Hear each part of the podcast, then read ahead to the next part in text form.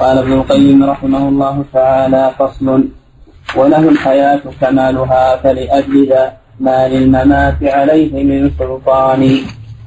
وكذلك القيوم من أوصاف ما للمنام لديه من غشيان.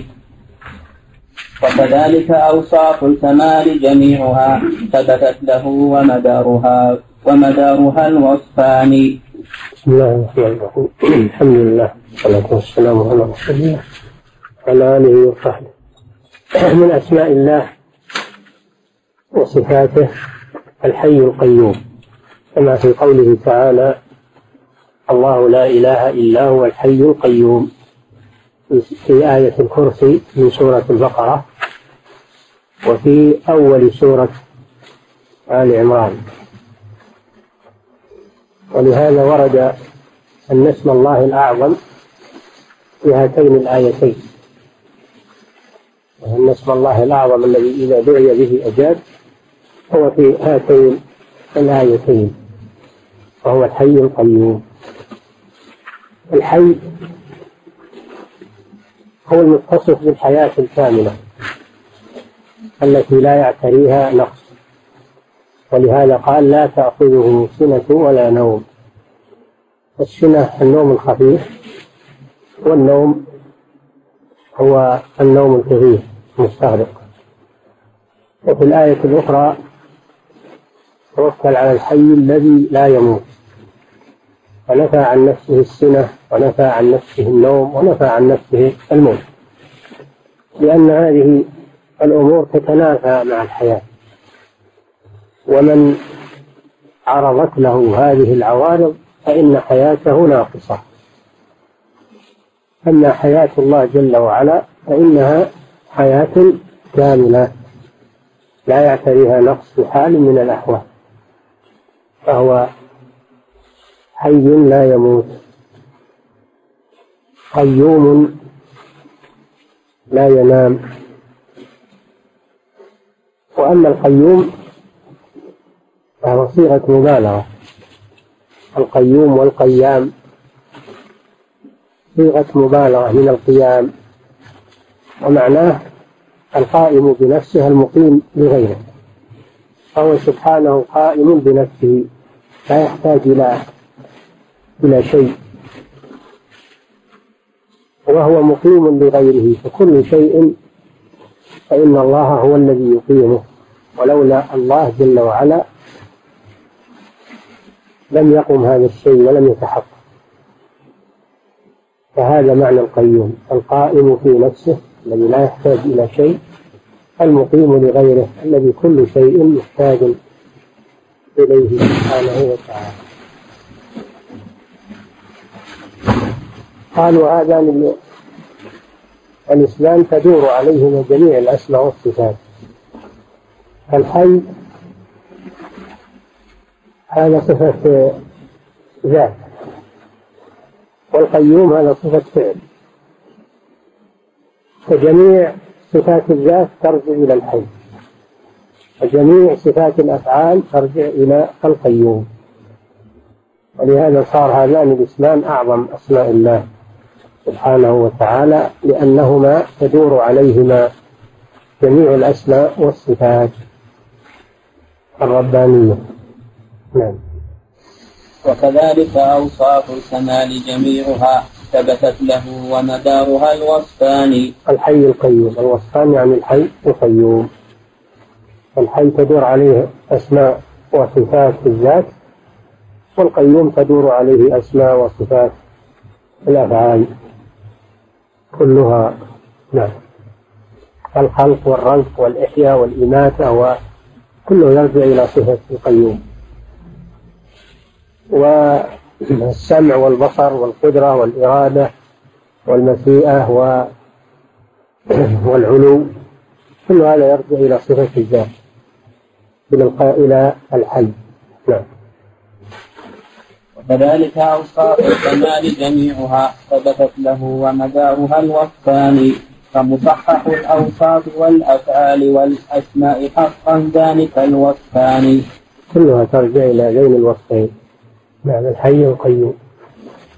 نعم. ولأجل ذا جاء الحديث بأنه في آية الكرسي وذي عمران اسم الإله الأعظم اشتمل على اسم الحي والقيوم مقترنان. جاء في الحديث أن اسم الله الأعظم الذي إذا دعي به أجاب هو في هاتين الآيتين. وفي آية الكرسي وفي أول سورة آل عمران. ألف لام الله لا إله إلا هو الحي القيوم نعم فالكل مرجعهما إلى الإسمان يسري ذات وجه فالكل مرجعها إلى الإسمين يسري ذات ذو بصر بهذا الثاني. نعم. أهل أهل العلم المحققون يعرفون هذا أن جميع الأسماء والصفات ترجع إلى هذين. نعم.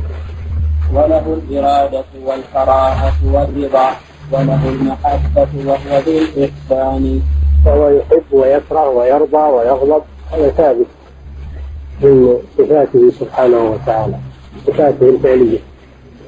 نعم. وله الكمال المطلق العالي عن التشبيه والتمثيل بالإنسان. كمال المطلق المنزه العالي معناه المنزه عن التشبيه. بالإنسان قوله تعالى ليس كمثله شيء. فله أسماء وصفات. وللمخلوقين أسماء وصفات. يشابهها في المعنى واللفظ ولكنها تختلف عنها في الحقيقة والكيفية نعم. وكمال من أعطى الكمال بنفسه أولى وأقدم وهو أعظم ثاني. هذا دليل عقلي على كماله سبحانه. إذا كان هو يعطي الكمال لغيره فإنه أولى به سبحانه وتعالى. فلا يعطي الكمال إلا من هو كامل. لأن فاقد الشيء لا يعطيه كما يقول نعم. وكمال من أعطى الكمال بنفسه أولى وأقدم وهو أعظم ثاني أيكون قد أعطى الكمال وما له ذاك الكمال أذاك ذو إمكان هذا محال يعطي الكمال لغيره ويكون هو سبحانه وتعالى معطلا امام الكمال وناقصا تعالى الله ذلك. نعم. ويكون إنسانا سميعا مبصرا متكلما بمشيئة وبيان. وله الحياة وقدرة وإرادة والعلم بالكل والأعيان. والله قد أعطاه ذاك وليس هذا وصفه بعد من البهتان والله قد أعطاه ذاك وليس هذا وصفه بعد من البهتان. إذا كان الله أعطى صفات الكمال للمخلوقين وهي السمع والبصر والإرادة والمشيئة وفعل ما يشاء فإنه أولى سبحانه وتعالى بذلك إن المخلوق الذي لا يسمع ناقص العقل ناقص والأعمى من الخلق الذي لا يبصر ناقص الذي ليس له إرادة ولا قدرة من الخلق ناقص. أما من له هذه الصفات فإنه يعد كاملا. والله جل وعلا أولى بذلك. وكل كمال هذه قاعدة. كل كمال ثبت للمخلوق لا يستلزم نقصا. فالله أولى به. كل كمال ثبت للمخلوق لا يستلزم نقصا. فالله أولى به سبحانه وتعالى. نعم. والله قد أعطاه ذاك وليس هذا وصفه فعجب من البهتان بهتان المعطلة الذين يعدون هذه الأمور كمالا في المخلوق ويسلبونها عن الخالق ويعتبرون سلبها عن المخلوق نقصا ولا يعتبرون سلبها عن الخالق نقصا. تعالى الله عما يقولون. نعم. بخلاف ما للعبد ثم جماعة والأكل منه وحاجة الأبدان. قد يكون هناك أشياء هي كمال في المخلوق لكنها نقص في الخالق. ولهذا قلنا كل كمال ثبت للمخلوق لا يستلزم نقصا خروجا من الكمال الذي يستلزم نقص النوم مثلا في المخلوق كمال وعدم النوم نقص. لكن الله بالعكس عدم النوم في حقه كمال والنوم في حقه سبحانه نقص. فهذا لا, لا يوصف الله به. وإن كان كمالا للمخلوق وكذلك الأكل. الأكل بالنسبة للمخلوق كمال أن الذي لا يأكل يعتبر مريض. لا لكن الله منزه عن الأكل. فلا يقال هذا كمال للمخلوق فيكون كمالا للخالق. يقول لا هذا يستلزم نقص فينزه الله عنه. هو كمال للمخلوق. لكنه يستلزم نقصا لأن المخلوق بحاجة إلى الأكل. وهذا نقص في المخلوق. حاجة إلى النوم هذا نقص في المخلوق. ولا يعتبر هذا كمالا في الخالق سبحانه وتعالى. الجماع الجماع حاجة للمخلوق. لكنه يستلزم النقص لأن المخلوق محتاج إلى غيره في هذا. شهوة. الله جل وعلا منزه عن ذلك ليس بحاجة إلى هذا. فهذا معنى قولهم كل كمال ثبت للمخلوق لا يستلزم نقصا الخالق أولى أما الكمال الذي يستلزم النقص فإن الخالق منزه عنه كالأكل والنوم والشرب والجماع. نعم. بخلاف نوم العبد ثم جماعة والأكل منه وحاجة الأبدان. إذ تلك ملزومات كون العبد محتاجا وتلك لوازم النقصان. أي نعم هذه كمال في المخلوق لكنها تستلزم نقصا أنه بحاجة إليها والله منزه عن ذلك. نعم. وكذا لوازم كونه جسدا نعم ولوازم الإحداث والإمكان. سورة. الهمزة أسفل. وظالم الأحداث وكذاك؟ وكذاك لوازم كونه جسدا نعم ولوازم الأحداث والإمكان. يتقدس الرحمن جل جلاله عنها وعن أعضاء ذي جثمان. نعم.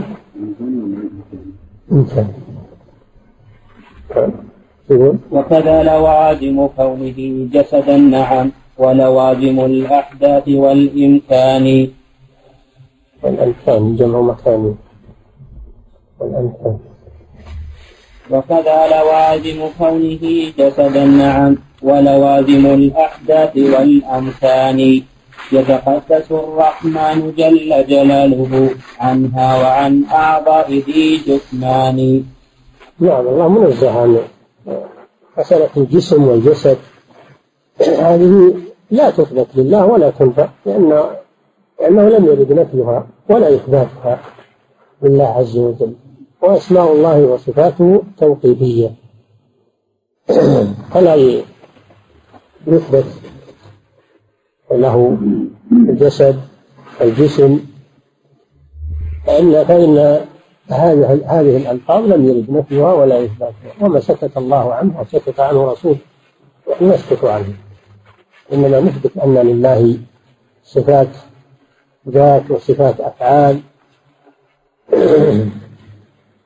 ولكن لا يلزم من هذا لوازم آه، الجسمانية والجسمية التي للإنسان. نعم. ولهذا يسمون المثبت الصفات مجسمة. أهل الباطل يسمون أهل الحديث ومثبتي الأسماء والصفات مجسمة. لأنهم يقولون يلزم من هذه هذه الصفات أنه جسم. فنقول هذا في حق المخلوق. إلا في حق الخالق فنحن لا نتدخل في هذا. ما جاءنا خبر عن الله ولا عن رسوله بنفي هذا ولا إثبات هذا. نحن لا ننفي ولا نثبت هذا الشيء. توقف فيه نعم. ولسنا مجسمة بالمعنى الذي تقولون. مجسمة مشبهة. لسنا كذلك. نعم. والله ربي لم يزل متكلما وكلامه المسموع بالآذان. الله جل وعلا يوصف بأنه متكلم. كلاما حقيقيا يسمع منه سبحانه وتعالى. ويوحيه إلى إلى ما إلى ملائكته وإلى رسله. ويكلم من شاء يكلم من شاء مباشرة. كما كلم موسى عليه السلام مباشرة من غير واسطة. وكلم محمد صلى الله عليه وسلم ليلة المعراج غير واسطة مباشرة فرض عليه الصلوات الخمس. يكلم من شاء سبحانه وتعالى. ولهذا سمي موسى كلم الله. وأن الله كلمه مباشرة دون واسطة جبريل. سمع موسى كلامه. وكلم موسى ربه عز وجل. وسمع الله كلامه وأجابه. وكلام الله جل وعلا كسائر أفعاله يفعله متى شاء إذا شاء سبحانه وتعالى. يتكلم في الأجل ويتكلم في المستقبل ويتكلم إذا شاء سبحانه وتعالى وليس لكلامه نفاذ ولا حد. لو كان البحر مدادا بكلمات ربي لنفذ البحر قبل أن تنفذ كلمات ربي ولو أن ما في الأرض من شجرة أقلام والبحر يمده من بعده سبعة أبحر ما نفذت كلمات الله فلا يحسن كلام الله جل وعلا إلا هو سبحانه وتعالى. نعم. والله ربي لم يزل متكلما فكلامه المسموع بالآذان. مسموع بالآذان. الآذان. سمعه جبريل يسمعه جبريل. وسمعه موسى عليه السلام سمعه آدم. آدم نبي مكلم. كلمه ربه عز وجل. وهو يكلمه يوم القيامة ويقول يا آدم أخرج من ذريتك بعثا إلى النار. الله جل وعلا يتكلم إذا شاء. كلاما حقيقيا يسمع. لا كلاما مخلوقا كما تقوله الجهمية. و أو كلاما نفسانيا لا يسمع كما تقوله الأشاعرة بل هو كلام حقيقي يسمع. والله جل وعلا يتكلم إذا شاء متى شاء في الماضي وفي المستقبل وفي جميع الأوقات إذا شاء سبحانه وتعالى يأمر وينهى ويدبر الملائكة والخلائق. ويقول للشيء كن فيكون يعني. وكلام الله على نوعين كلام كوني قدري وكلام آه، ديني شرعي. وهو الوحي المنزل على الرسل عليه الصلاة والسلام. هذا كلام ديني شرعي. والكلام القدري هو الكلام الذي يتكلم الله به حينما يدبر خلقه سبحانه وتعالى ويأمر وينهى إنما أمره إذا أراد شيئا أن يقول له كن فيكون. قلنا يا نار كوني بردا وسلاما. على إبراهيم قال للنار كوني بردا وسلاما. استجابت نعم. وكلامه المسموع بالآذان صدقا وعدلا كلماته. طلبا وإخبارا بلا نقصان. تتمت كلمة ربك صدقا وعدلا هذا الشرع الذي أنزله الله. صدقا في أخباره عدلا في أحكامه لا يتطرق إليه كذب ولا يتطرق إليه جور وحيف في أحكامه سبحانه وتعالى. نعم. ورسوله قد عاد بالكلمات من بدر ومن عين ومن شيطان. قال النبي صلى الله عليه وسلم من نزل منزلا فقال أعوذ بكلمات الله التامة من شر ما خلق لم يضره شيء حتى يرحل من منزله ذلك. والاستعاذة بالمخلوق لا تجوز دل على أن كلام الله غير مخلوق وأنه صفة من صفاته. والاستعاذة بصفات الله وبأسمائه مشروعة ولله الأسماء الحسنى فادعوه بها. الاستعاذة بأسماء الله وصفاته والتوسل بها إلى الله مكروه أما المخلوق فلا يجوز الاستعانة به. هذا فيه رد على الجهمية الذين يقولون إن كلام الله مخلوق. إذ لو كان كلام الله مخلوقا لما جازت الاستعاذة به. لأن الاستعاذة بالمخلوق شرك شرك أكبر أنه كان رجال من الإنس يعودون برجال من الجن فزادوهم رهق نعم. ورسوله قد عاد بالكلمات من بدر ومن عين ومن شيطان. أفعال بالمخلوق حاشاه من الإشراك وعاد بالمخلوق. هذا رد على الذين يقولون إن كلام الله مخلوق. نعم أفعاد بالمخلوق حاشاه من الإشراك وهو معلم الإيمان. لأن الاستعاذة بالمخلوق شرك لأن الاستعاذة نوع من أنواع العبادة.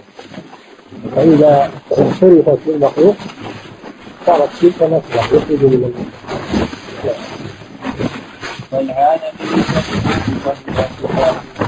كانت ليست من الأكوان. وليست من المخلوقات. نعم. وكذلك القرآن عين كلامه المسموع منه حقيقة ببيان. من من من كلام الله القرآن العظيم. تكلم الله تعالى به وحيا بلغه جبريل إلى الرسول صلى الله عليه وسلم. بلغه الرسول إلى الأمة. هو كلام الله سبحانه وتعالى. قد ذكر الله في كثير من الآيات أنه كلامه أنه كلامه سبحانه وتعالى.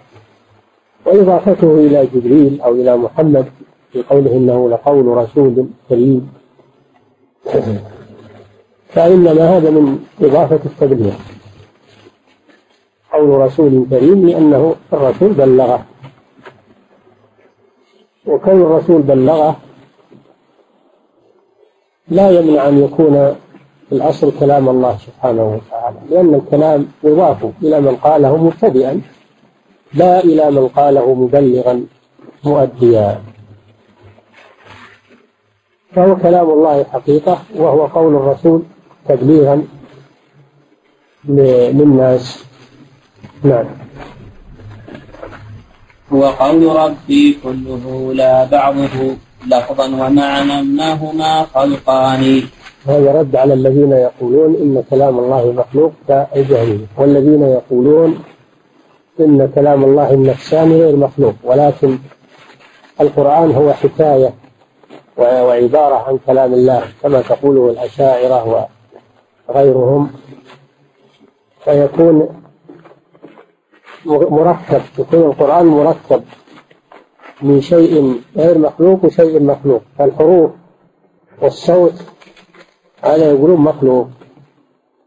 وأما المعنى فهذا قائم بالرب سبحانه وتعالى. معنى قائم في النفس. عبر عنه جبريل أو عبر عنه محمد صلى الله عليه وسلم أو حكاه. هذا كلام باطل. وهذا يشبه قول النصارى في المسيح. إن بعضه رباني وبعضه بشري. مركب اللاهوت بالناسوت اتحاد اللاهوت بالناسوت كما تقول النصارى. هو يشبه كلام الأشاعرة في القرآن. القرآن إذا مركب من شيء رباني شيء إنساني. هذا لا يمكن. نعم. تنزيل رب العالمين وقوله اللفظ والمعنى بلا روغان ليس كلام الله معنى فقط. دون الحروف ولا الحروف دون المعنى. بل اللفظ والمعنى كله كلام الله جل وعلا. مهما كتب ومهما قرئ فهو كلام الله سبحانه وتعالى. ومهما حفظ فهو كلام الله. نعم. والقارئ إنما يقرأ كلام الله. يقرأ كلام الله سبحانه وتعالى. نعم. فالصوت صوت القارئ ولكن الكلام كلام الباري كما يقولون. لكن أصوات العباد وفعلهم كمدادهم والرفق مخلوقان. لكن أصوات العباد وفعلهم كمدادهم والرفق مخلوقان. صوت القارئ بالقرآن مخلوق. صوت. وأما القرآن نفسه فهو غير مخلوق. وهو كلام الله. المصحف الورق والحبر هذا مخلوق. وكذلك فعل العبد كتابته للحروف هذا فعل العبد. الكتابة فعل العبد. مخلوقة. أما نفس المكتوب فإنه كلام الله سبحانه وتعالى. يعني الكتابة فعل العبد. والمكتوب هو كلام الله سبحانه وتعالى. صوت القارئ هذا مخلوق. المصوت به والمقروء هذا هو كلام الله سبحانه وتعالى. نعم. فالصرف للقارئ ولكن الكلام كلام رب العرش ذي الإحسان. هذا كلام الله تؤديه أنت بصوتك وتلاوتك. وهي مخلوقة صوتك مخلوق. نعم. هذا إذا ما كان ثم وساطة كقراءة المخلوق للقرآن. هذا. هذا إذا ما كان ثم وساطة وساطة هذا إذا ما كان ثم وساطة كقراءة المخلوق للقرآن. فإذا انتفت تلك الوساطة مثل ما قد كلم المولود من عمران. فهنالك المخلوق نفس السمع لا شيء من المسموع كالهمزان نعم إذا كان هناك وساطة في تبليغ القرآن فالواسطة مخلوقة. الواسطة وهي قراءة القارئ وكتابة الكاتب وتعليم المعلم هذه كلها مخلوقة لكن نفس المبلغ ونفس المقروء ونفس المكتوب ونفس المعلم هذا هو كلام الله سبحانه وتعالى. فنفرق بين الواسطة وبين وبين كلام الله عز وجل. أما إذا لم يكن ثم واسطة بين المخاطب وبين الله جل وعلا مثل ما حصل لموسى فإن فإنه كلام الله كله سبحانه وتعالى.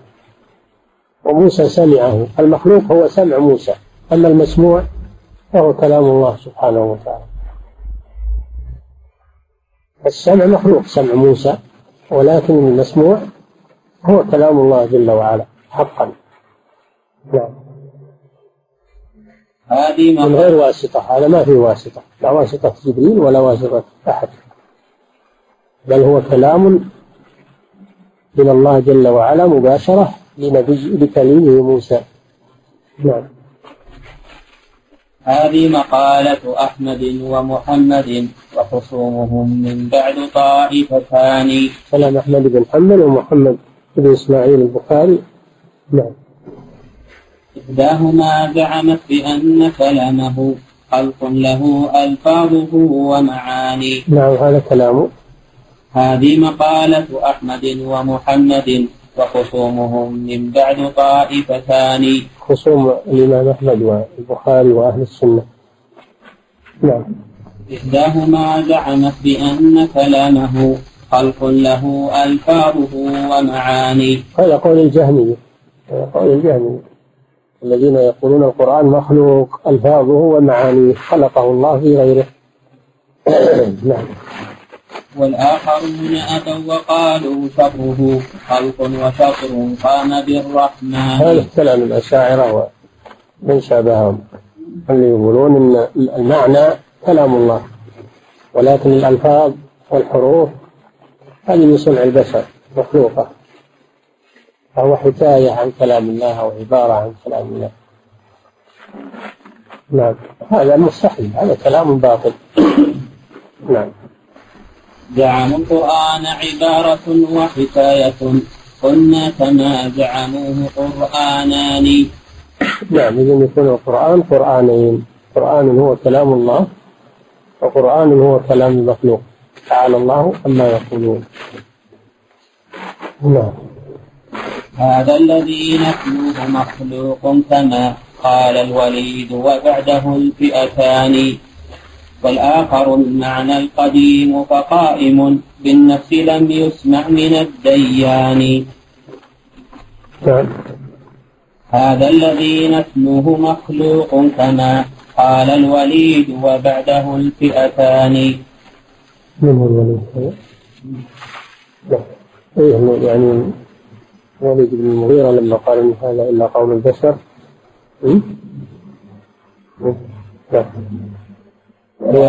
الوليد في الأول اعترف أنه كلام الله. ثم لما عاب عليه قومه قالوا له سحرك محمد وغيرت. حينئذ نكس على عقبيه. إنه فكر وقدر فقتل كيف قدر ثم قتل كيف قدر ثم نظر ثم عبس وبشر ثم أدبر واستكبر فقال إن هذا إلا سحر يؤثر إن هذا إلا قول البشر. قال هذا مع أنه معترف أنه كلام الله وأنه ليس من كلام البشر الأول. نعم. هذا الذي نتلوه مخلوق كما قال الوليد وبعدهم فئتان. قالوا إنه قول البشر. نعم. والآخر المعنى القديم فقائم بالنفس لم يسمع من الديان.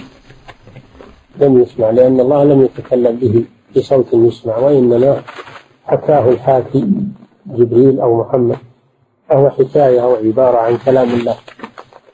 سفسطة سفسطة والعياذ بالله. نعم.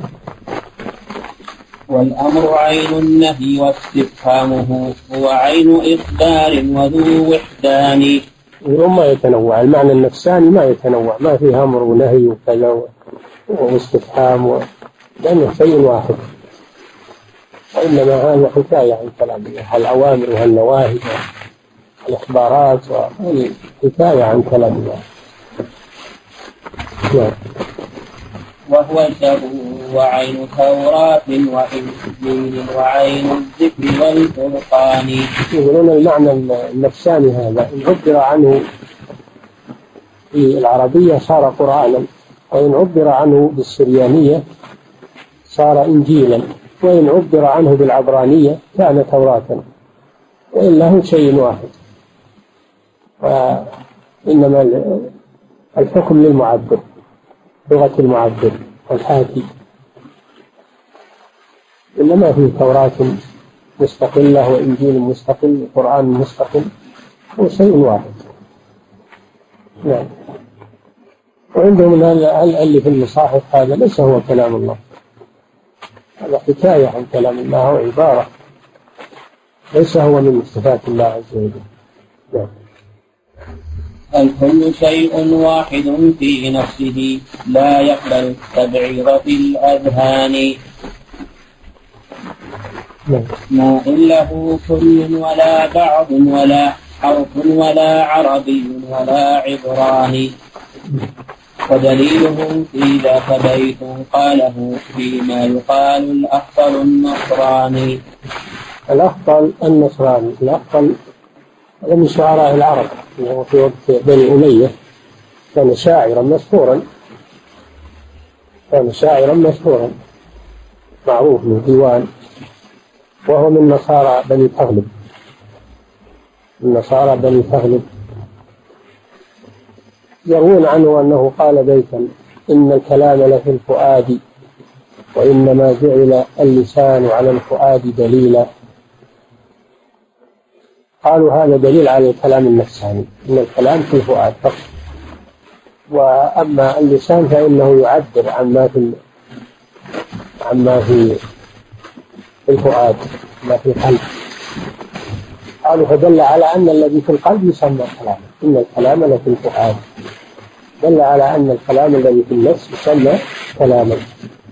اذا فالمعنى القائم بذات الرب ولو لم يتكلم به يسمى كلاما بموجب اللغة العربية لأن هذا عربي قصير وهو الذي قال هذا البيت والجواب عن هذا من وجهين. الوجه الأول أن هذا ما ثبت عن الأخطر البيت ما ثبت عن الأخطر وله في ديوانه. وهو ما ثبت عنه الشيء الثاني أنه لو ثبت عن الأفضل فالأفضل نصراني كما قال الناظم هنا. النصارى قالوا في حق الله أعظم من هذا. النصارى قالوا إن المسيح ابن الله وأنه مركب من من شيئين. اتحاد اللاهوت بالناسوت. فالمسيح بعضه إله وبعضه بشر.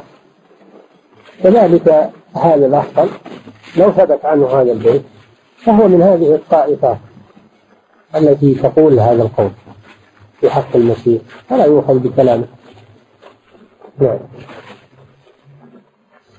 ودليله في ذاك بيت قاله فيما يقال. فيما يقال فيما يقال. هذا الوجه الأول. أن هذا البيت لم يثبت عن عن الأخطل وإنما يقال فقط فيما يقال الأخطل النصراني. الشيء الثاني أن الأخطل نصراني فلا يقبل كلامه في في ذات الرب سبحانه وتعالى وصفاته. لأن النصارى قالوا في حق الله قولا عظيما. كيف نحتج بقول النصراني؟ نعم.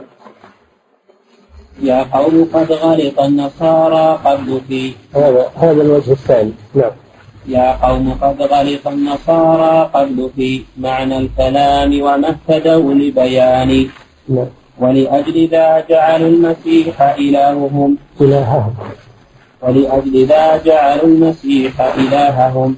إذ قيل إذ قيل كلمة خالق رحمن ولأجل. كلمته ألقاها إلى مريم. كلمته ألقاها إلى مريم. والمسيح مخلوق وهو كلمة. ودل على أن الكلام مخلوق. نقول هذا باطل. المسيح كلمة معناها أنه خلق بالكلمة وليس هو الكلمة وإنما خلق بالكلمة وهي قوله تعالى كن فيكون خلق بالكلمة. يمكن يقولون كل الأشياء تخلق بالكلمة. يقول له الرب كن فيكون فنقول لهم العادة أن الإنسان يكون من أب وأم ولكن المسيح لم يكن من أب وإنما هو من أم فقط. خلق بالكلمة وهي قوله تعالى كن فيكون إن مثل عيسى عند الله كمثل آدم خلقه من تراب ثم قال له كن فيكون فالكلمة هي الأمر الذي أمر الله تعالى به لا أن الكلمة هو عيسى نفسه هو الكلمة سمي كلمة لأنه خلق بالكلمة من غير أب. تكون بالكلمة من غير أب. مخالفا لسائر البشر الذين يخلقون من أب وأم. نعم. ولأجل ذا جعل المسيح إلههم إذ قيل كلمة خالق رحمن ولأجل ذا جعلوه ناسوتا ولاهوتا قديما بعد متحدان اتحد اللاهوت بالناسوت اللاهوت هو المعنى الرباني. بالناسوت وهو المعنى الإنساني. فالمسيح مركب من هذين العنصرين. نعم عندهم. ونظير هذا من يقول كلامه. معنى قديم غير ذي حدثان. نعم نظير قول النصارى في المسيح قول الأشاعرة. إن القرآن مركب من المعنى القديم الذي هو المعنى القائم بالرب والكلام والحروف التي هي من صنع البشر. فهو مركب من شيء رباني شيء بشري. هذا هو القرآن عندهم. مخلوق وغير مخلوق. الجهمية قالوا كله مخلوق. ما في شيء غير مخلوق. وهؤلاء قالوا لا بعضه مخلوق وبعضه غير مخلوق. فهم وافقوا الجهمية من وجه خالفوهم من وجه فارتبكوا. نعم. والشر مخلوق وتلك حروفه ناسوته لكنهما غيران. فانظر إلى ذا الاتفاق فإنه عجب وطالع سنة الرحمن. انظر هذا الاتفاق بين الأشاعرة وبين النصارى. بهذا الخلط الباطل نعم وجعل الشيء الواحد مخلوقا وغير مخلوق. نعم. وتفايست أخرى وقالت إن ذا قول محال وهو خمس معاني. تلك التي ذكرت ومعنى جامع لجميعها كالأس للبنيان فيكون أنواعا وعند نظيرهم أوصافه وهما وهما فمتفقان.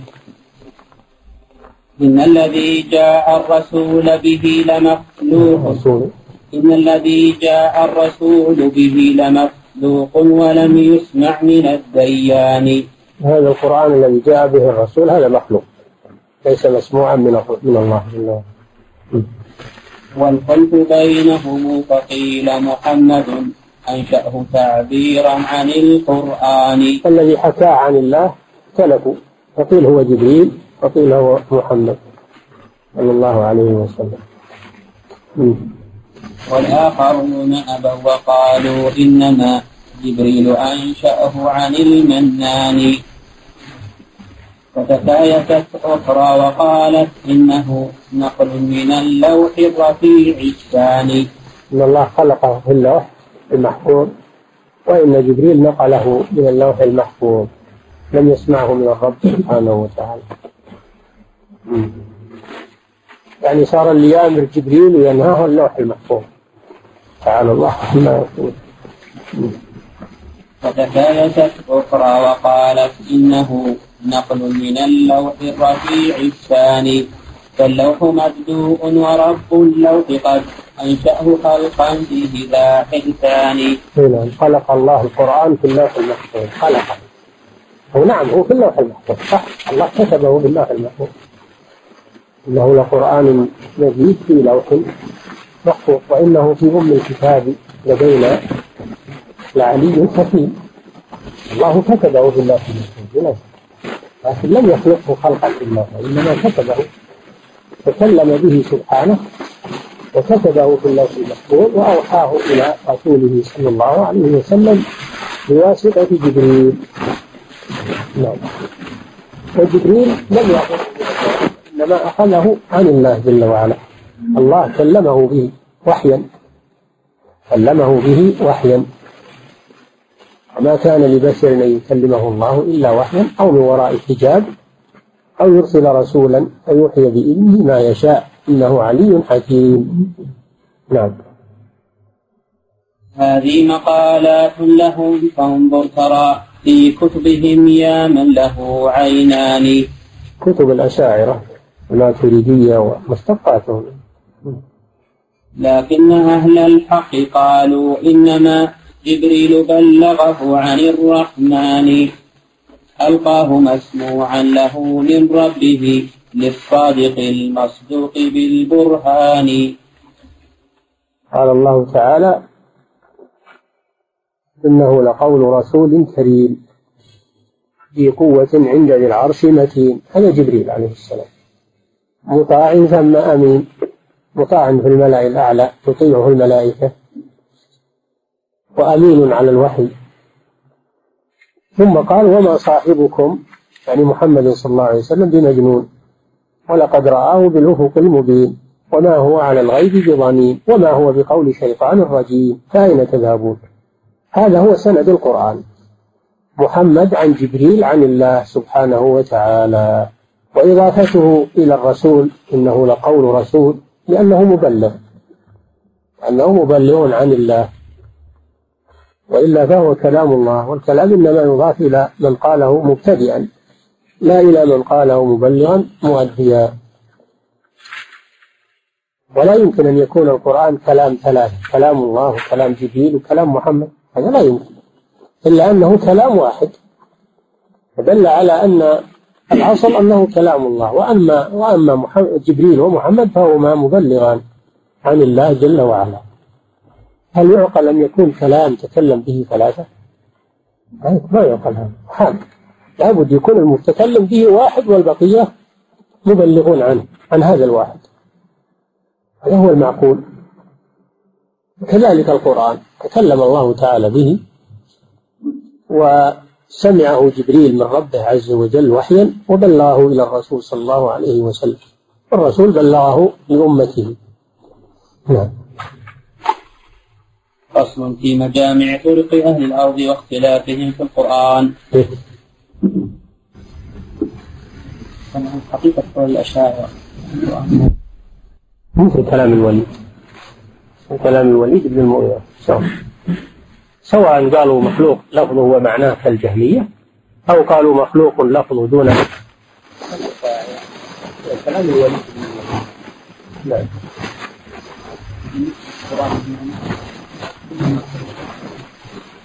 قول الجهمية قول الجهمية لا بس الجهمية يقول اللفظ والمعنى مخلوق. هذا ولا يمكن إلا المعنى ما هو مخلوق لكن اللفظ مخلوق. نعم؟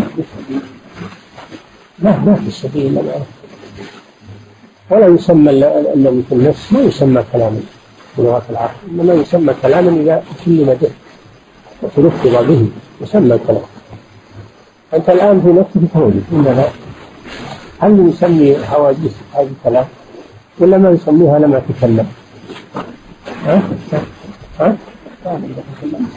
صارت كلام بل هو يتسمى في النفس لا ما تسمى كلام نعم بسم الله الرحمن الرحيم الحمد لله رب العالمين وصلى الله وسلم على عبده ورسوله نبينا محمد وعلى آله وأصحابه أجمعين قال الإمام ابن القيم رحمه الله تعالى فصل في مجامع طرق أهل الأرض واختلافهم في القرآن.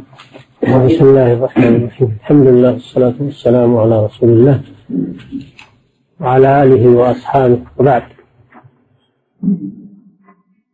لما ذكر الشيخ الإمام ابن القيم رحمه الله مذهب أهل السنة والجماعة في كلام الله عز وجل وذكر مذهب مخالفيهم من الفرق. أراد أن يجمل ما سبق. أن يجمله ويقسمه في الأبيات الآتية. ولا تستغربوا من اهتمام ابن القيم رحمه الله في هذه المسألة وإطالته فيها لأنها مسألة عظيمة يترتب عليها أمر عظيم. لأن هؤلاء المخالفين في كلام الله يريدون أن ينفوا أن يكون لله كلاما أن يكون لله كلام أنزله إلى عباده. وبذلك تبطل الأوامر والنواهي. سواء أرادوا ذلك فقد أراده ملاحدتهم وقدماؤهم أو أخذوه عن تقليد وجهل وتعصب. فإن مرادهم ومراد الشيطان الذي قادهم إلى ذلك أولا أن يعطلوا الله جل وعلا من أعظم صفة من صفاته وهي الكلام. ويجعلوه بمثابة الجمادات التي لا تنطق. الله جل وعلا عاب على بني إسرائيل لما عبدوا العجل. فقال أفلا يرون ألا يرجع إليهم قولا؟ ولا يملك لهم ضرا ولا نفعا. لا يرجع إليهم قولا يعني لا يتكلم. هذا عيب في في الآلهة أن تكون لا تتكلم. تكون جماد وليس لها أوامر ولا نواهي ولا تدبير ولا إرادة ولا خلق ولا. تعالى الله عما يقولون فهم أرادوا تعطيل الله جل وعلا عن هذه الصفة العظيمة. ثانيا أرادوا أن يقولوا إن هذا الذي بين أيديكم ليس قرآنا وليس هو كلام الله وإنما هو قول البشر كما قاله الوليد بن المغيرة. فلا يكون لله كلام لا توراة ولا إنجيل ولا قرآن ولا زبور ليس لله كلام. وأن الذي يقول هذا كلام الله يكون مخطئا. هذا ليس كلام الله لأن الله لا يتكلم. أخرس تعالى الله عما يقولون. جماد. الأمر عظيم جدا. الخطر شديد. ولذلك وقف الأئمة من هذه المسألة موقف الحزم ولم يتساهلوا فيه. كالإمام أحمد رحمه الله. الإمام أحمد هو قائد أهل السنة الذين وقفوا بحزم أمام هذه المسألة. حتى سجن وعذب. وطال سجنه رحمه الله. في خلافة المعتصم وفي خلافة المأمون. والمعتصم والمتوكل. ثلاثة خلفاء. تعاقبوا على تعذيب الإمام أحمد وسجنه. ولم يطلقه إلا المتوكل رحمه الله. الذي أظهر مذهب أهل السنة. وقتل في هذه المحنة من قتل. فمحمد بن نصر الخزاعي. الإمام العظيم قتل في هذه المسألة ومات في السجن من مات. المسألة مسألة واجهها الأئمة بحزم ولم يلينوا ولم يلينوا أمامها لأنهم يعلمون ما يترتب عليها من الخطر على الأمة الإسلامية. فكان لموقفهم بقيادة إمام أهل السنة أحمد بن حنبل رحمه الله كان لموقفهم الفوائد العظيمة للأمة الإسلامية. وأخزى الله خصومهم ونصر الحق وأهله. فاندحروا ولله الحمد. وبقي الاعتقاد السليم في كلام الله عز وجل. لم تنل منه ألسنة هؤلاء. تحقيقا لقوله تعالى إنا نحن نزلنا الذكر وإنا له لحافظون. وقيض الله هؤلاء الأئمة في إظهار الحق ودحض الباطل. ومنهم هذا الإمام العظيم ابن القيم رحمه الله وشيخه شيخ الإسلام ابن تيمية ومن سار على نهجه من الأئمة. في عصرنا حثالات الآن من المتحذلقين الذين يدعون العلم يقولون المسألة ما تحتاج كل هذا. مسألة القول بخلق القرآن آه، أعطيت أكبر من حجمها. وحصل فيها فرقة بين المسلمين وحصل فيها ما تستحق كل هذا. إنما هي مسألة عادية. هكذا يقولون. وكأن يعني جهاد الإمام أحمد والأئمة معه كأنه من باب العبث. أو أو يكادون يقولون أنهم مخطئون ولكن ما يقدرون على هذا. لكن يقولون هذه مسألة أعطيت أكبر من حجمها. أعطيت أكبر من حجمها. وهنا تستحق كلها هذه العناية وهذا ال... وهناك كاتب مغربي آه، حداثي يقال فلان الجابري كتب أخيرا يقول إن الإمام أحمد لم يسجن من أجل مسألة خلق القرآن وإنما لأنه عارض السياسة لأنه ما يرى خلافة المأمون. فلذلك سجنه. المسألة يقول سياسية. قبحه الله وأخزاه مسألة سياسية. اختلاف بين أحمد وبين المأمون. الإمام أحمد ما يرى خلافة المأمون. فلذلك سجن. وهكذا يقول هؤلاء الحثالات. مع أن المسألة خطيرة جدا. إذا تصورتها وتأملتها عرفت فقه الإمام أحمد رحمه الله. وإدراكه. وفقه الأئمة الذين وقفوا مع الإمام أحمد. ورأيت خطأ الذين تخاذلوا وتساهلوا في هذه المسألة وأن المسألة تستحق العناية جدا. يندحر هذا الباطل لأن خلاصتها أنه لا كلام لله بيننا. وهذا القرآن الذي تقولون هذا ليس كلام الله. دوسوا عليه بالأقدام وأهينوه لأنه ما هو كلام الله. اجلسوا عليه وأهينوه واعتبروه يعني مثل كلام غيره. مثل مثل سائر الكلام. تعالى الله عن ذلك. هذه نتائجهم وهذه آثار باطلهم. هذا القرآن اللي في المصاحف؟ هذا ليس كلام الله. هذا كلام مخلوق. إما أنه مخلوق كما تقوله الجهمية وإما أنه كلام جبريل أو كلام محمد أو هو مأخوذ من اللوح المحفوظ. نقله جبريل من اللوح المحفوظ وجابه إلى محمد. وليس لله فيه كلام ولا قول ولم يصدر عن الله عز وجل. اللهم إلا إن كان إن المعنى القائم بذات الرب عبر عنه بهذا الكلام أو كتب هذا الكلام في اللوح عبارة عنه. فعلى كل حال هو مخلوق في قول الجميع. لكن منهم من يقول مخلوق لفظه ومعناه ومنهم من يقول مخلوق لفظه دون معناه والحاصل أن هذا الذي في المصاحف ليس هو كلام الله على قول الجميع منهم. فعلى هذا تكون الدنيا خالية من كلام الله. لا التوراة التي نزلت على موسى هي كلام الله ولا الإنجيل الذي نزل على عيسى هو كلام الله ولا القرآن الذي نزل على محمد هو كلام الله بل هو حكاية أو عبارة عن كلام الله عن المعنى القديم القائم بالنفس. أو كما تقول الجهمية مخلوق. خلقه الله في محمد أو خلقه في جبريل أو خلقه في اللوح المحفوظ. فهو خلق لله وليس هو كلام الله. كما خلق الذوات خلق القرآن. تقرؤون هذا في بعض التفاسير العصرية اللي يقول نريد من المسلمين أن يكونوا قرآنا يمشي على الأرض. يحكي هذا القول. واللي يقول أن القرآن صنع الله. هذا متفرع عن هذا القول. صنع الله يعني خلق الله. تعالى الله عما يقول. كلها أقوال تصب في شيء واحد وهو أنه ليس لله كلام نزل على الرسل. لا على إبراهيم ولا على آه، موسى ولا على عيسى ولا على محمد صلى الله عليه وسلم ولا على داود ولا كل هذه إنما هي إما مخلوقة لفظا ومعنى وإما أنها مخلوقة لفظا دون المعنى.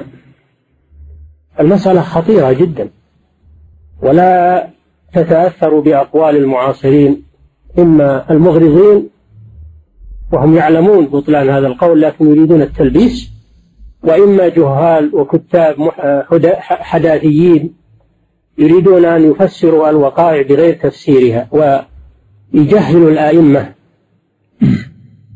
يجهلوا الآئمة أو ينسبوهم للتعصب لآرائهم أو لأمور سياسية كما يقول هذا الكاتب الخبير إلى غير ذلك. نعم. وإذا أردت مجامع الطرق التي فيها افتراق الناس في القرآن فمدارها أصلان قام عليهما هذا الخلاف هما له ركنان هل قوله بمشيئة أم لا وهل في ذاته أم خارج هذان؟ أصل اختلاف جميع أهل الأرض في القرآن فاطلب مقتضى البرهان. وهذان الأصلان هما أصل الاختلاف في القرآن. هل هو صدر عن مشيئة من الله عز وجل وإرادة أو صدر من غير مشيئة ولا إرادة؟ وإذا صدر عن مشيئة وإرادة فهل هو خلق خلقه الله أو كلام تكلم به. ذكر الناظم سبعة مذاهب. مذهب الأشاعرة ومذهب الكلابية اللذان يقولون إنه أن كلام الله عبارة عن المعنى القديم القائم بنفس الرب سبحانه وتعالى. وأما هذا القرآن فإنه حكاية عن كلام الله كما تقوله الكلابية أو هو عبارة كما تقوله الأشاعرة. وتكايست طائفة منهم فقالوا ليس هو عبارة ولا حكاية وإنما أنشأه الله في اللوح المحفوظ وأخذه جبريل من اللوح المحفوظ ونزل به على محمد صلى الله عليه وسلم. وتجدون رسالة للسيوطي في هذا المعنى. رد عليها الشيخ الإمام مفتي البلاد السعودية الشيخ محمد بن إبراهيم رحمه الله.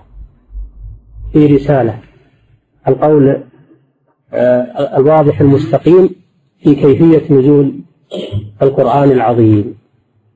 رد على هذا القول اللي يقول إن جبريل أخذه من اللوح المحفوظ.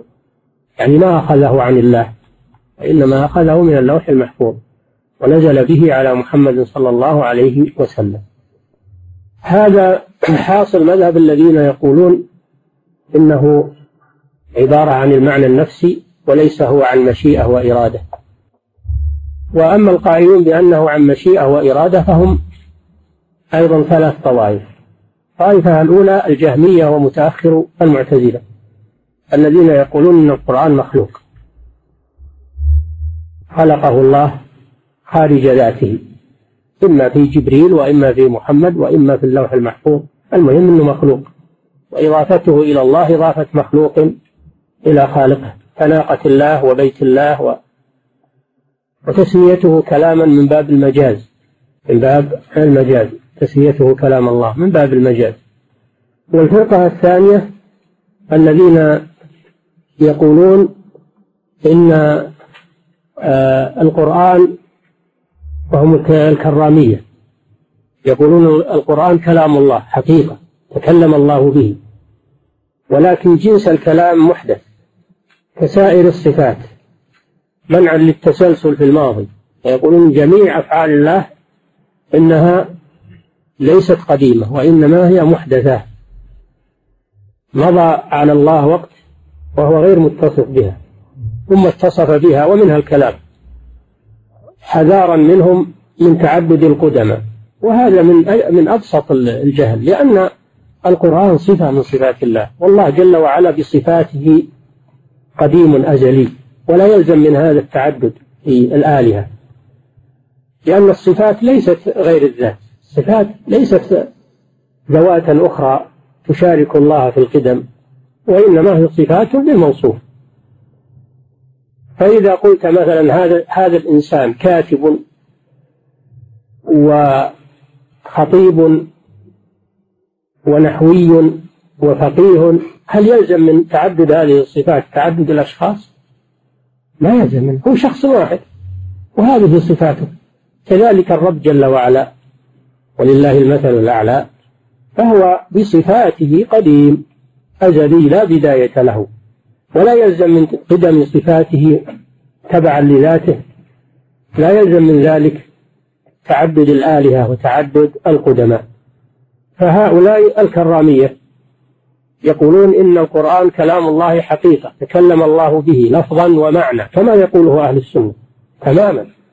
فهم في هذا موافقون لأهل السنة إلا أنهم خالفوهم لأن كلام الله له بداية كسائر أفعاله.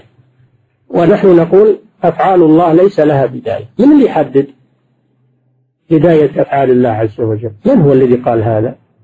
هل عندكم علم من الله؟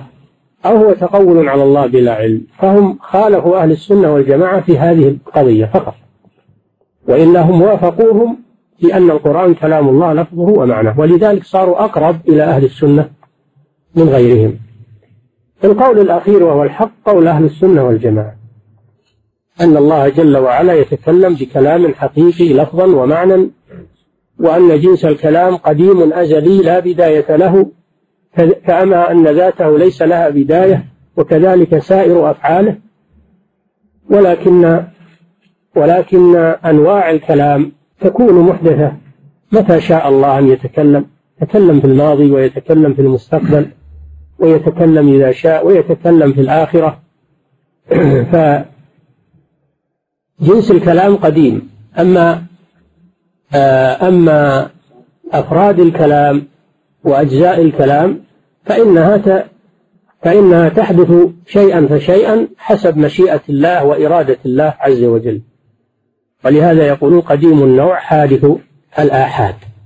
هذا معنى كلام. قد كلام الله قديم النوع حادث الآحاد. وكذلك أفعاله كلها قديمة النوع حادثة الآحاد.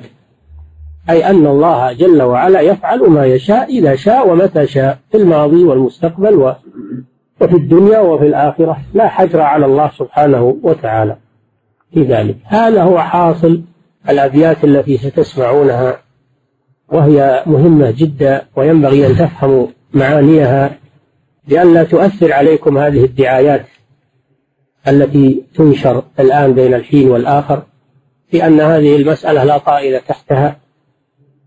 أو أن ما جرى على الأئمة وقيل أنه بسبب خلق القرآن ليس صحيحا وإنما هو أمر سياسي وخلاف سياسي. نعم. هل قوله بمشيئة أم لا وهل في ذاته أم خارج هذان؟ أصل اختلاف جميع أهل الأرض في القرآن فاطلب مقتضى البرهان. ثم الأولى قالوا بغير مشيئة وإرادة منه فطائفتان. إحداهما جعلته معنى قائما بالنفس أو قالوا بخمس معاني. خمس معاني يعني هو عبارة عن يعني ينقسم إلى قسمين. اللي قالوا أنه معنى قائم بالنفس يقسم إلى قسمين. قسم يقول هو شيء واحد لا يتجزأ. وقسم يقولون لا يتجزأ إلى خمسة أقسام أمر ونهي وخبر واستخبار ومجموع هذه الأمور. هذه خمسة أشياء. نعم. إحداهما جعلته معنى قائما بالنفس أو قالوا بخمس معاني. نعم. والله أحدث هذه الألفاظ كي تبديه معقولا إلى الأذهان. هذه الألفاظ محدثة ومخلوقة. يعني هذا المكتوب في المصحف هذا المخلوق. ليس هو القرآن. لأن القرآن إنما هو عبارة عن المعنى القائم بالنفس الربانية. وليس هو هذا الذي في المصحف. هذا الذي في المصحف هذا قول جبريل وإلا قول محمد وهو حكاية عن كلام الله أو تعبير عن كلام الله. نعم حكاية هذا قول الكلابية. أو عبارة تعبير هذا قول الأشاعرة. نعم. والله أحدث هذه الألفاظ كي تهديه معقولا إلى الأذهان. وكذاك قالوا إنها ليست هي القرآن بل مخلوقة دلت على القرآن. أي اللي بالمصحف هذا ليس هو القرآن وإنما هو دال دال على القرآن دال على القرآن وليس هو القرآن. فلسفة فلسفة شيطانية نعم. معنى معنى هذا ارمى المصحف في أي مكان ولا تبالي لأنه ما هو كلام الله. نعم. ولربما سمي بها القرآن تسمية المجاز وذاك وضع ثاني. نعم يقول إن سميت قرآنا فإنما هو من باب المجاز وإلا هي ليست قرآنا. وإنما هي حكاية عن القرآن أو عبارة عنه. وكذلك اختلفوا فقيل حكاية عنه وقيل عبارة لبيان. حكاية هذا قول الكلابية. أو عبارة هذا قول الأشاعرة. واختلف هل بينهما فرق الحكاية والعبارة؟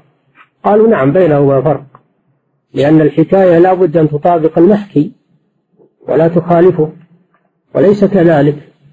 العبارة أخف لأن العبارة تجيب المعنى فقط وقد توافق المحكي أو تخالفه شيئا ما. لذلك الأشاعرة قالوا عبارة من باب التحفظ والكلابية قالوا لا حكاية. وبعض العلماء يقول لا فرق بين المعنى لكن الحكاية والعبارة كلاهما بمعنى واحد وكلاهما باطل. كلاهما باطل. نعم. طائفة ثالثة منهم قالوا لا له بحكاية ولا بعبارة. وإنما أنشأه الله وكتبه في اللوح المحفوظ. ثم جبريل نقله من اللوح المحفوظ ولم يسمعه من الله جل وعلا. نعم.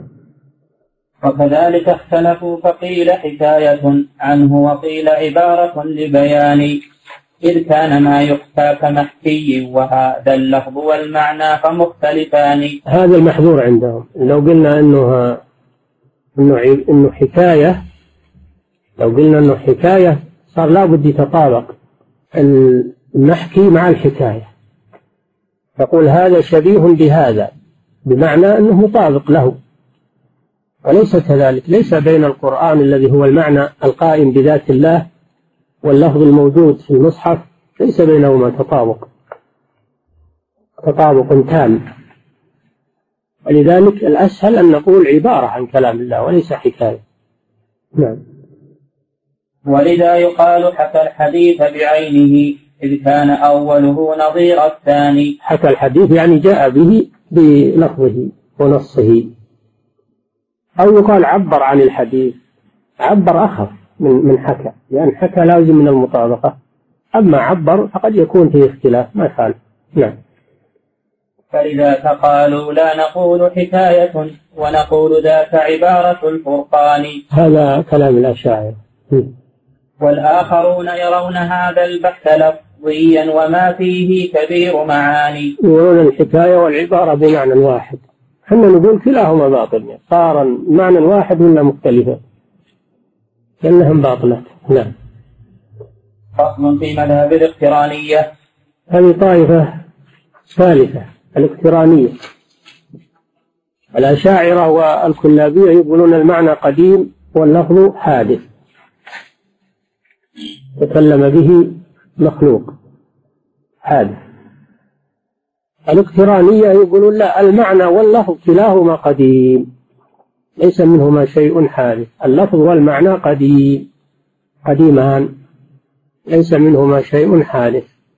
وحروف كلام الله مقترنة لا يسبق بعضها بعض. فالباء لا تسبق السين في بسم الله وإنما هو بالنسبة لله مقترنان. وكذلك بقية الحروف. يعني كلام ما يتصوره العقل ولا يتصوره الذهن. ولكن من ترك الحق يبتلى بمثل هذا هذا التخبط. ومن ترك الحق منهم ومن غيرهم يبتلى بالتخبط هذا تخبط. نعم. فصل في مذهب الاقترانية والفرقة الأخرى فقالت إنه لفظ ومعنى ليس ينفصلان واللفظ كالمعنى قديم قائم بالنفس ليس بقابل الحدثان. فالسين عند الباء لا مسبوقة لكنهما حرفان مقترنان. والقائلون بذا يقولوا إنما ترتيبها بالسمع بالآذان. يعني يكون بعضها يسبق بعض هذا في أسماع الناس وإلا هي بالنسبة لله مقترنة ليس بينها سبق. نعم. ولها اقتران ثابت لذواتها فاعجب لذا التخليط والهذيان إي والله أن التخليط وهذيان نعم. لكن زغوانيهم قد قال إن زاغونيهم. لكن لكن زغ لكن زاغونيهم قد قال زاغونيهم. لكن زاغونيهم. لكن زاغونيهم قد قال إن ذواتها ووجودها غيران. هذا ابن الزاغوني. هذا من الحنابلة. هذا من الحنابلة. وله مؤلف في فقه الحنابلة. يرى هذا الرأي. يرى هذا الرأي. نعم. لكن زاغونيهم قد قال إن ذواتها ووجودها غيران فترتبت بوجودها لا ذاتها يا للعقول وزيغة الأذهان. يا للعقول. يا للعقول وزيغة يا للعقول وزيغة الأذهان. يا للعقول هذا استغاثة من ابن القيم. يستغيث للعقول التي ابتليت بهذا الشيء لأنها عقول مريضة وزيغة الهذيان. نعم. ليس الوجود سوى حقيقة. يسمون بالندبة يسمون هذا بالندبة يندب على عقولهم. نعم. كما يندب على الميت إذا مات. إيه؟ ليس الوجود سوى حقيقة هالد الأذهان بل في هذه الأعيان. لكن إذا أخذ الحقيقة خارجا ووجودها ذهنا فمختلفان. والعكس. نعم يحكي قولهم يحكي قولهم. نعم. والعكس أيضا مثل ذا فإذا هما اتحدا والعكس أيضا مثل ذا فإذا هما اتحدا اعتبارا لم يكن شيئان. وبذا يزول جميع إشكالاتهم. لا والله لا والله زادت إشكالاتهم ما زالت. نعم. وبذا يزول جميع إشكالاتهم. يعني عند ابن الزاوي وبذا يزول جميع إشكالاتهم في ذاته ووجوده الرحمن. فصل في مذهب القائلين بأنه متعلق بالمشيئة والإرادة. الذين قالوا إنه غير متعلق بالمشيئة والإرادة وإنه معنى قائم بالنفس صاروا ثلاث طوائف. الطائفه الأولى الكلابية. أتباع سعيد بن كلاب. الطائفة الثانية الأشاعرة أتباع أبي الحسن الأشعري في مذهبه الأول قبل أن يرجع. الطائفة الثالثة الاقترانية. وأما القائلون بأنه صادر عن مشيئة الله وإرادته فهم ثلاث طوائف. الطائفة الأولى الجهمية ومتأخر المعتزلة الذين يقولون إنه مخلوق لفظا ومعنى. الطائفة الثانية الكرامية أتباع محمد بن كرام الذين يقولون إنه كلام الله لفظا ومعنى حقيقة لا مجازا تكلم الله به حقيقة وسمعه جبريل بوحي الله ونزل به إلى محمد.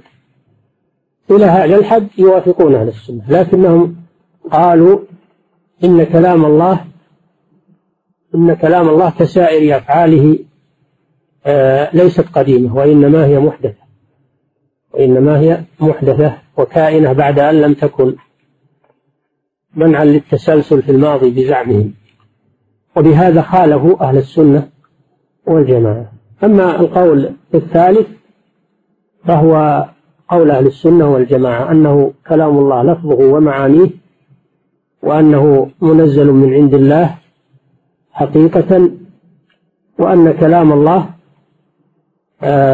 قديم النوع حادث الآحاد كسائر أفعاله سبحانه وتعالى. هذه ثلاثة مع ثلاثة المجموع ستة مذاهب. في أظن شرح الطحاوية ذكر عشرة مذاهب هي مشتقة من هذه المذاهب وفروع عنها. نعم. ابن القيم ذكر أمهات الأقوال والباقي منشق عنها. نعم. لأن عادة أهل الضلال أنهم يختلفون وينشقون. عادة أهل الضلال دائما وأبدا ينشقون ويختلفون وتنشأ أقوال ومذاهب ومناهج متجددة مخالفة لما سبقها. بخلاف أهل الحق الذين هم على الصراط المستقيم فإنهم لا يختلفون. ومذهبهم دائما مذهب واحد ومنهجهم منهج واحد لا اختلاف فيه. نعم. هذه سنة الله سبحانه وتعالى. نعم. والقائلون بأنه بمشيئة وإرادة أيضا فهم صنفان إحداهما جعلته خارج ذاته كمشيئة للخلق والأكوان. هذا قول الجهمية. وما ومتأخر المعتزلة. أما المتقدمون من المعتزلة كواصل بن عطاء ومعبد الجهني وغيرهم من قدماء المعتزلة فهم كما يقول أهل السنة والجماعة. لا يخالفون أهل السنة والجماعة في أن القرآن كلام الله منزل غير مخلوق. لكن متأخروهم أخذوا بقول الجهمية واعتنقوه. نعم.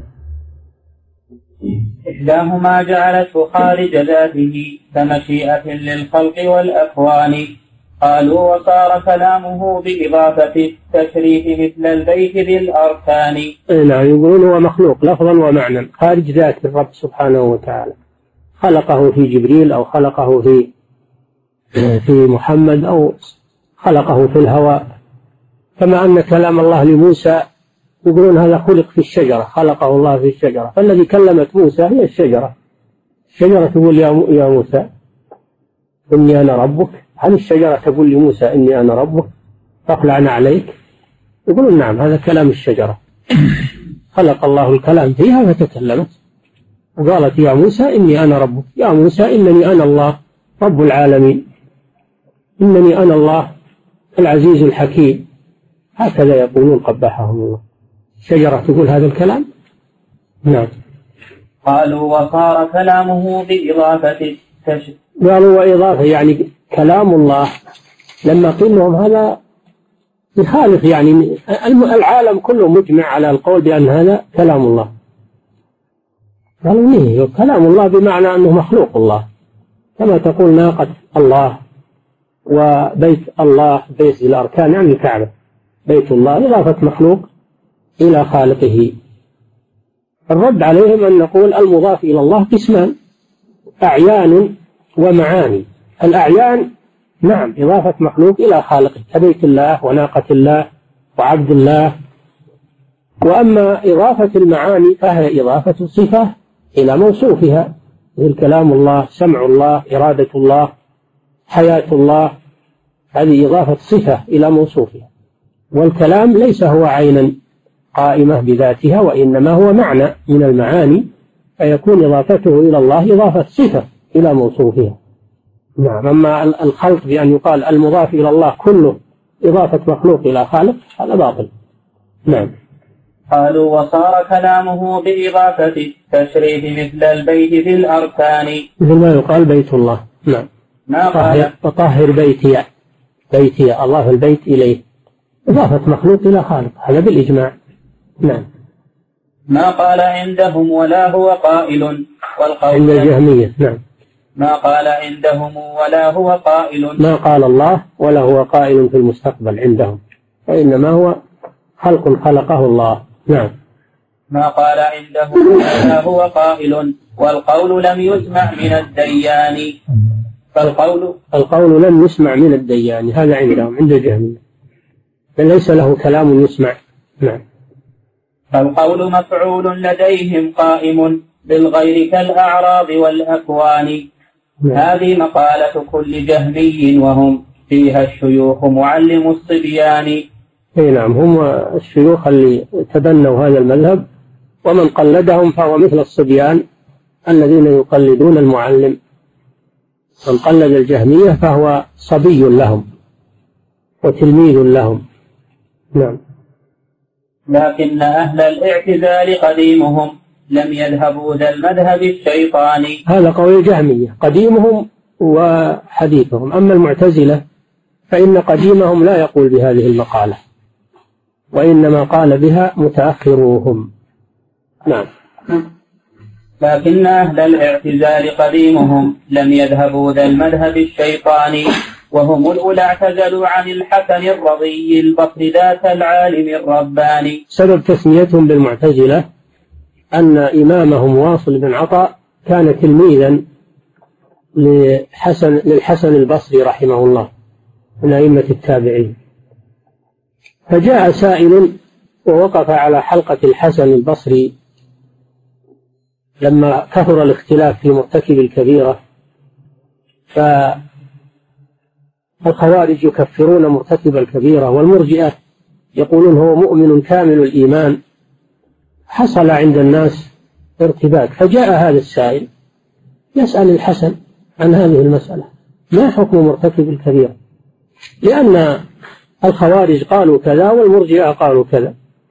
فأجاب الحسن البصري أجاب أجاب الواصل بن عطاء سبق تلميذ أساء الأدب مع شيخه وسبق وأجاب عن السؤال في الحلقة وقال أنا أقول إنه ليس بمؤمن كما تقوله المرجئة وليس بكافر كما تقوله الخوارج ولكنه في المنزلة بين المنزلتين ليس بمؤمن ولا كافر. ثم أجاب الحسن رحمه الله بالجواب الصحيح لأنه مؤمن ناقص الإيمان ليس بكافر كما تقوله الخوارج وليس بكامل الإيمان كما تقوله المرجئة وإنما هو مؤمن ناقص الإيمان. أو هو مؤمن فاسق بكبيرته. فعند ذلك اعتزل واصل بن عطاء حلقة الحسن واجتمع عليه أصحابه وصار يقرر هذا المذهب مذهب المعتزلة. فمن ذلك الوقت سموا بالمعتزلة لأنهم اعتزلوا مجلس الحسن البصري رحمه الله. نعم. وكذاك أتباع على منهاجهم. من قبل جهم صاحب الحدثان. لكنما متأخروهم بعد ذلك وافقوا جهما على الكفران. تأخر المعتزلة اعتنقوا مذهب الجهمية في أن القرآن مخلوق. نعم. فهم بلا جهمية أهل اعتزال ثوبهم أضحى له علمان. أي نعم علم اعتزال وعلم تجهم. جمعوا بين المذهبين جمعوا بين المذهبين. آفتان. ولبسوا ثوب ملون من هذا وهذا. ولقد تقلد كفرهم. ولقد تقلد كفرهم خمسون في عشر من العلماء في البلدان. كفر الجهمية ومن ذهب مذهبهم في أن القرآن مخلوق كفرهم خمسمائة عالم من علماء أهل السنة.